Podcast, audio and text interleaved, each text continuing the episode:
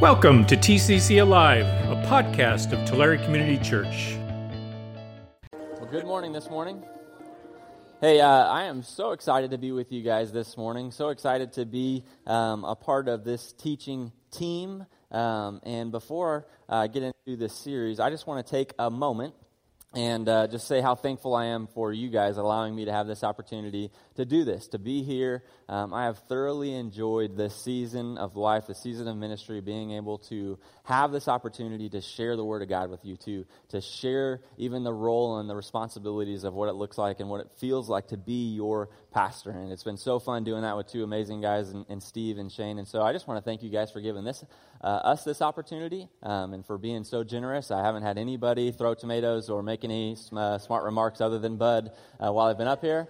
And I can't tell you how thankful I am about that. But um, this is going to be a great Sunday. We have a, a, great new series that we're kicking off, and um, I am so pumped about this. Um, God, me, and Re. And uh, this is uh, this was a, this was a tough one for me. I'm going to be honest with you guys. This was a hard one. Uh, in in other times, it seems like God just kind of speaks directly to me. And and and uh, I was talking with Steve about that earlier this week. And then other times, you really feel like you wrestle with the message. And uh, earlier this week, Steve popped his head into my office. I think it was like Thursday, so it's pretty late in the week. And he says, "Hey, how's it going?"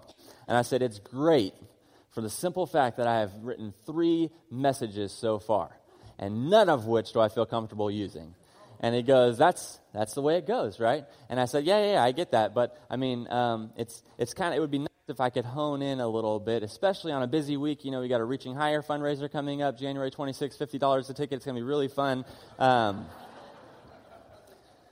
I'm just kidding. I don't have to do that here with you guys. If I was guest preaching at First Baptist, I would do that. But I know all of you guys are going to show up to the fundraiser, right?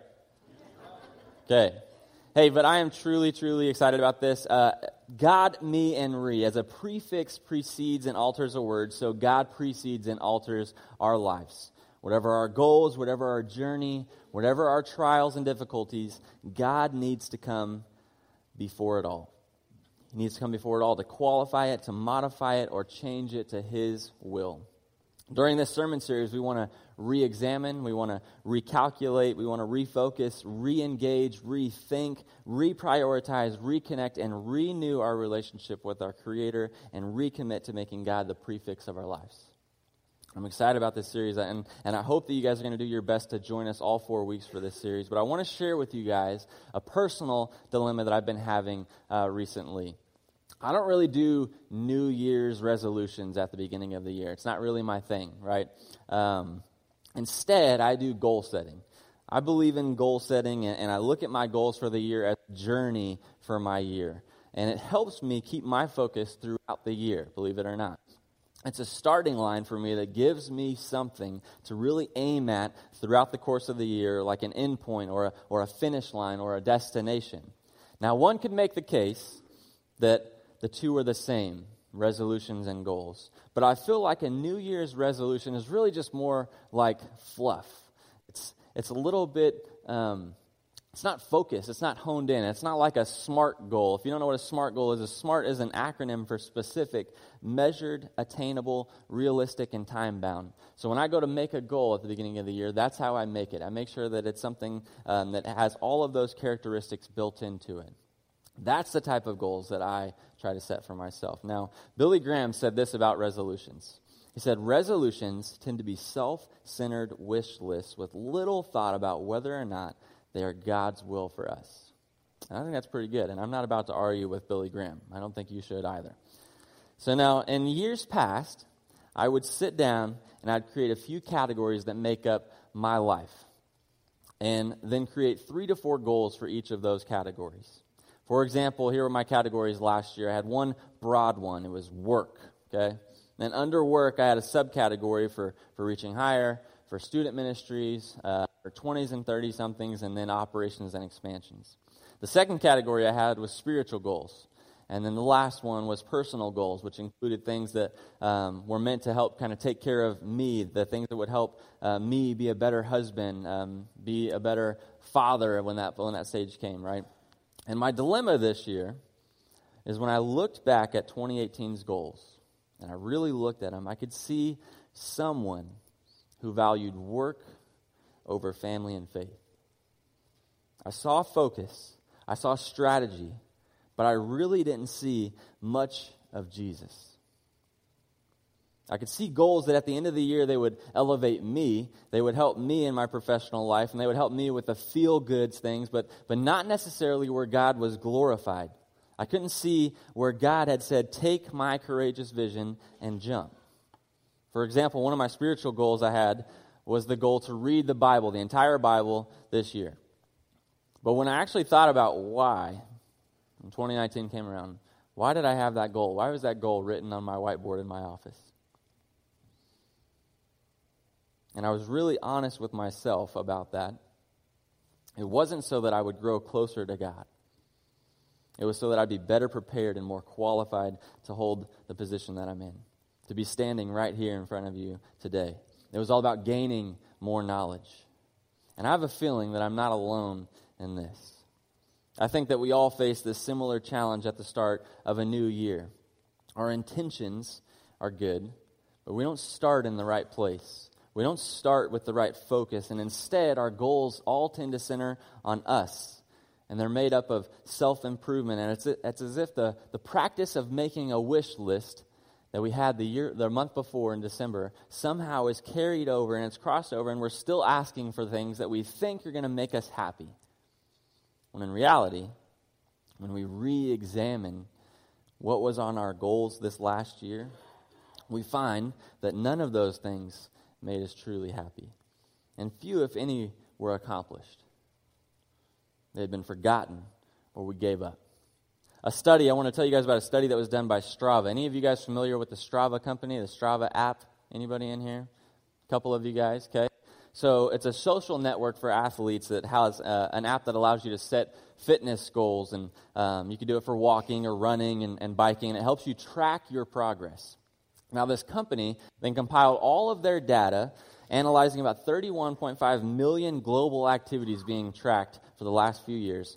And they found that February 12th is National Quitters Day. That's right. February 12th is National Quitters Day. The second Friday in February is when motivation from the beginning of the new year to change a habit, to get healthy, begins to wear off. And 92% of New Year's resolutions die by Valentine's Day. That's crazy, right? 92%. But there's here's the points of today's message that I really want you to take home with, okay? It's not how can I set goals or even how can I make it past Valentine's Day. It's this first. The start. The start is crucial to fueling motivations for accomplishing our goals. And the start includes the what and the who before the do. The start includes the what and the who before getting to the do. Second, there's a biblical process for goal setting, for identifying and improving areas in our life that we need to work on, that needs to be a practice that we put into our lives. Those are the two things that I want you to take away today. So let's begin with what God says about our start. What should be our driving motivation? How does the Bible describe the what and the who? Let's start with what we are. Psalm 139, 13 through 16 says, For you formed my inward parts. You knitted me together in my mother's womb. I praise you, for I am fearfully and wonderfully made. Wonderful are your works. My soul knows it very well. My frame was not hidden from you when I was being made in secret, intricately woven in the depths of the earth. Your eyes saw my unformed substance, and in your book were written every one of them the days that were formed for me when as yet there was none of them. So, what are we? We are fearfully and wonderfully made by God. Jeremiah 29 11. For I know the plans I have for you, declares the Lord plans for good and not evil, to give you a future and a hope. We are God's creation, fearfully, wonderfully made with plans for good and not evil.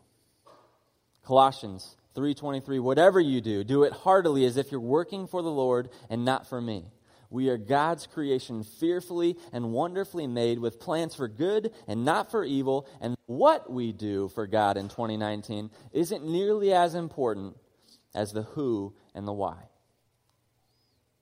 2 Corinthians 5:17 Therefore if anyone, anyone is in Christ the new creation has come the old has gone the new is here So, who are we? Who are we? Our identity is found in Christ.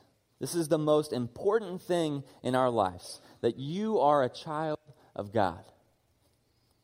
You were bought from sin. Jesus paid the ransom through his death on the cross and the resurrection. And it's important when it comes to setting goals for 2019 because it's crucial to our start if we want to reach the end.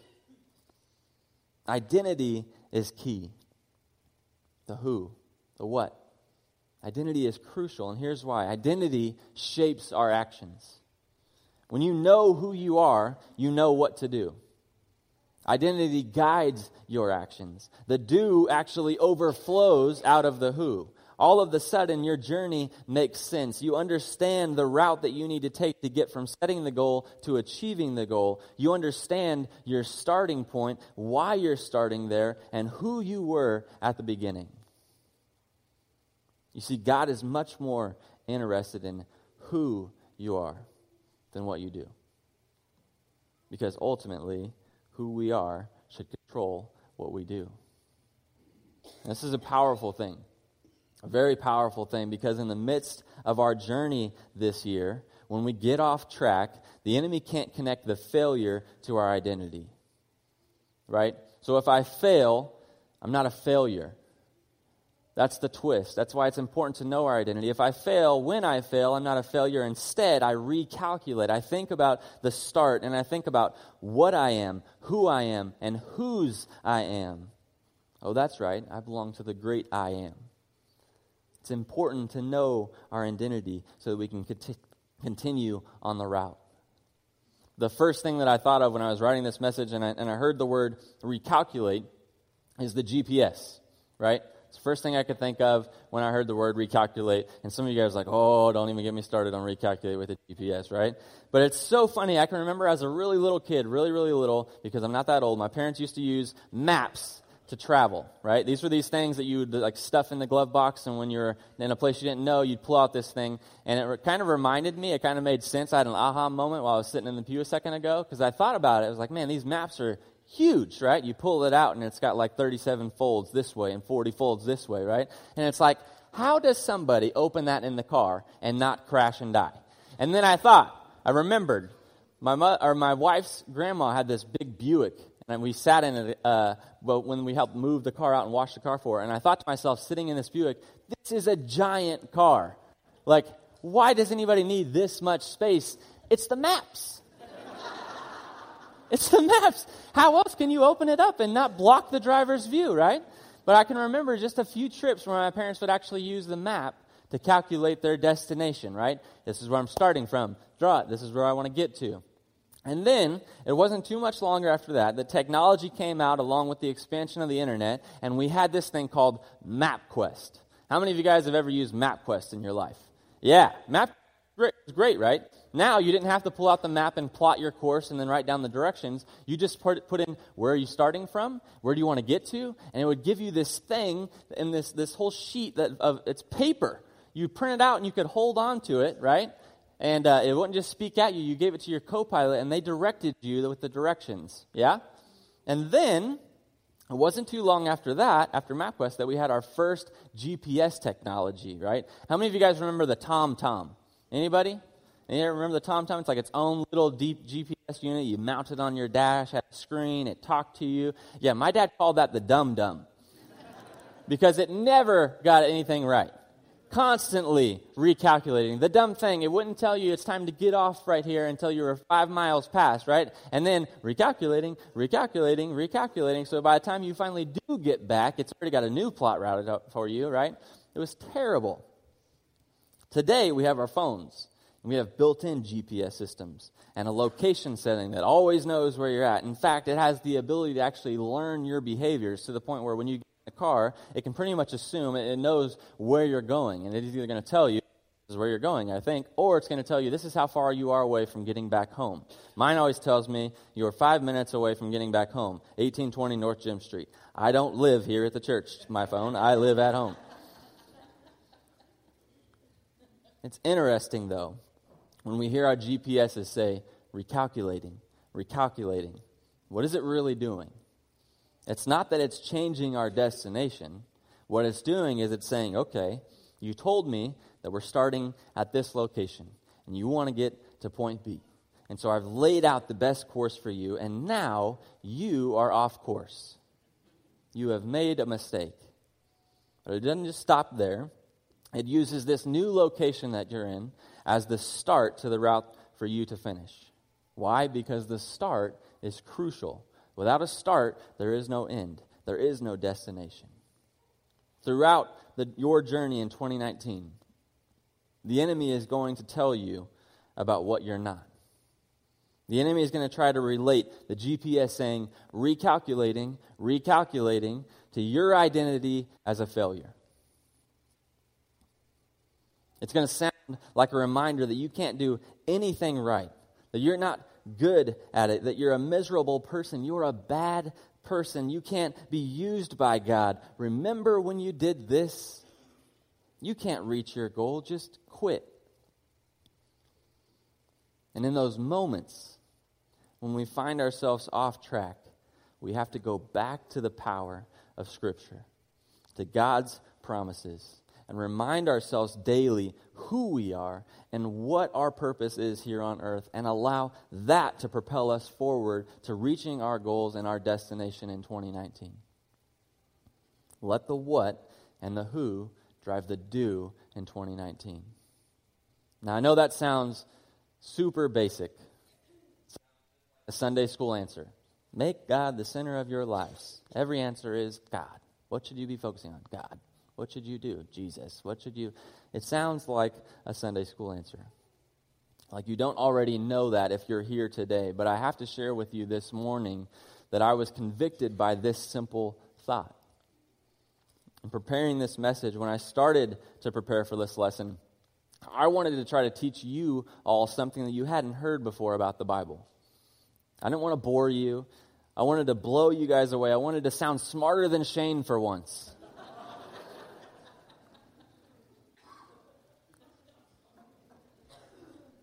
I still kind of do. But there's something about that. There's something in that. You know what that is? That's pride stealing and derailing my identity. And it's like pride was the radio in my car that was overpowering the GPS. God's GPS this week was trying to tell me recalculate, recalculate. You're going to drive off into a ditch, recalculate. And instead, instead, all I heard was pride blaring ACDC in, the, in through my speakers. I'm on a highway to. Some of you that know that, you, you, need, you need to pray right now. Others of you that went right over your head, you are a saint, apparently. That's the illustration that I felt. That's what I was convicted with. I was so tempted, I was so drawn, so led by pride that I was allowing that to guide my message. Not God, right? Not what we should be focused on. And then to go back at the goals that we set, that I set in 2018. What led those? Pride, not God to complete those goals. Who does it honor? Not God. It honors me. That's pride. It's one of the greatest sins.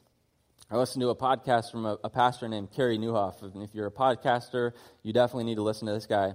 And he says in his latest book pride will snuff out your empathy, stifle your compassion, create division, suffocate love, foster jealousy, deaden your soul, and make you think all this is normal.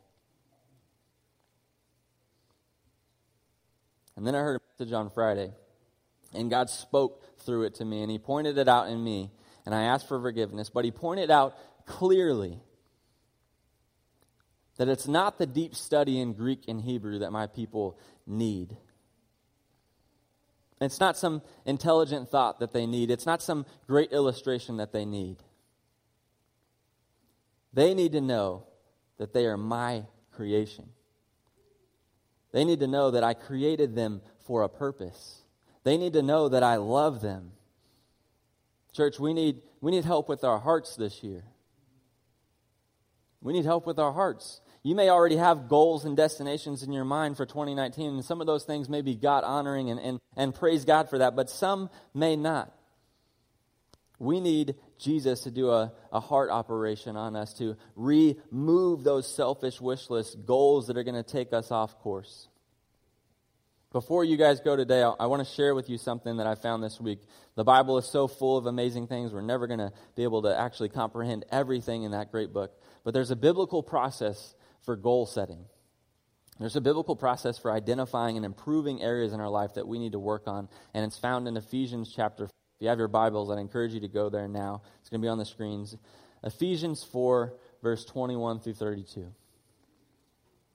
It starts with Since you have heard about Jesus and have learned the truth that comes from him, throw off your old sinful nature and your former ways of life, which is corrupted by lust and deception. Instead, let the Spirit renew your thoughts and attitudes. Put on your new nature, created to be like God, truly righteous and holy. I want to stop there for a moment. This passage reminds us that we are a new creation through Christ. When we accept Him, we are a new creation, we are a new person. And that if we allow it, the Spirit is going to work to renew our thoughts and renew our desires. And that's what we were talking about earlier in allowing the who control the do. Allow the new creation in Christ to control the do. Allow it to control how you treat people. Allow it to control how you love one another. Allow it to control how you relate to the Lord, right? Allow that to be your motivation. Then there's a three part pattern here that we're going to find in the rest of these verses that I want us to take with us, starting in verse 25, carrying on to verse 32. It says, So stop telling lies. Let us tell our neighbors the truth, for we are all parts of the same body. And don't sin by letting anger control you. Don't let the sun go down while you're still angry, for anger gives a foothold to the devil. If you're a thief, quit stealing. Instead, use your hands for good, hard work and then give generously to others in need. Don't use foul or abusive language. Let everything you say be good and helpful so that your words will be an encouragement to those who hear them. Do not bring sorrow to God's Holy Spirit by the way you live. Remember, he has identified you as his own, guaranteeing that you will be saved on the day of redemption. Get rid of all bitterness, rage, anger, harsh words, and slander, as well as all types of evil behavior. Instead, be kind to each other, tenderhearted, forgiving one another, just as God, through Christ, has forgiven you. So, this first part, part one, step one, this is a directive. It's a directive to retreat from something in our own personal nature. It's a, it's a directive to retreat from something that's in our lives already. So, for example, in that first section, it says, Stop telling lies. Stop telling lies. Pretty simple, right? It's a directive that says at the beginning of this journey, we have to first acknowledge where sin is at in our lives and commit to stop it, to flee from it, to retreat Step 1, retreat. Lamentations 3:40 says, "Let us examine our ways and test them, and let us return to the Lord." He is this he in him, it, that is where our starting point is.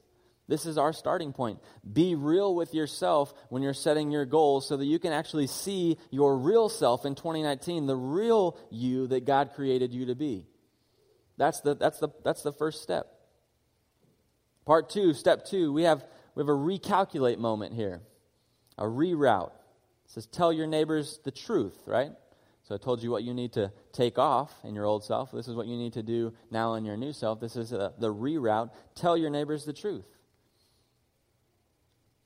So after we've identified the sin area in our heart, it's time to make the change. But it's not enough to just have a do goal. If we want to be able to get through the rough moments on the journey, we have to get through those, those, t- those moments where we start to fail or get off track. The only way that that's possible is to actually know the why behind the what. And that's where we see this pattern come in. Part three, step three, we are given a reason. Going back to the start, what's our motivation? What am I? Who am I? Sure, it's a good thing to, to tell somebody the truth, but how does it honor God? How does it help? And we see our answer there because we are all parts of the same body. So, what are the three steps? Step one do some introspection and then retreat from the things that are pulling you further from God. Step two recalculate Reroute yourself with strong goals that honor the Creator and draw you into alignment with Him. And step three, remember that if done correctly, the reason, your motivation, is found in the start, in what you are, and who you are. It's the simple understanding that, um, that allows us, that gives us the opportunity to take Psalms 121 2 as our covenant promise when the hard times hit, when we get off track and we don't know if we can recalculate back to the route. Psalms 20, 121 2 says, My hope comes from the Lord, the maker of heaven and earth. Let's pray. Father God, we are so thankful for your word and for the way that it speaks to us. God, for the simple fact that it is a fabric woven together, although it's written in different times and in different spaces, in different contexts, Lord, that we have a clear picture of who we are in you. That we have a clear directive of what it means to be a Christian and what our goal should be. And God, in this moment, I pray that you are convicting our hearts as we speak. That we would do a heart op- operation, that we would look inside first, that we look at us, and that you would help us cast light on those areas that we need to shape, that we need to change, that we need to improve, Lord, and that throughout this year, that everything that we do, and all of the reasons, Lord, that they would all point back to you, that would be honoring to you, God, in this season of re. Would you allow us to recalculate and to rethink our purpose here as your creation? God, we can't thank you enough for the way that you love us and for what you have done for us, Lord. And God, we just want to honor you in everything that we do. Would you speak clearly to us? God, would you speak boldly to us? And would you give us the strength and the courage to set some real goals so that we can see the real us, the real us that you created? God, we thank you so much for your love to us. In your name we pray. Amen. Thanks for listening. If you want to know more about the ministries and mission of Tulare Community Church, visit us at tccalive.org.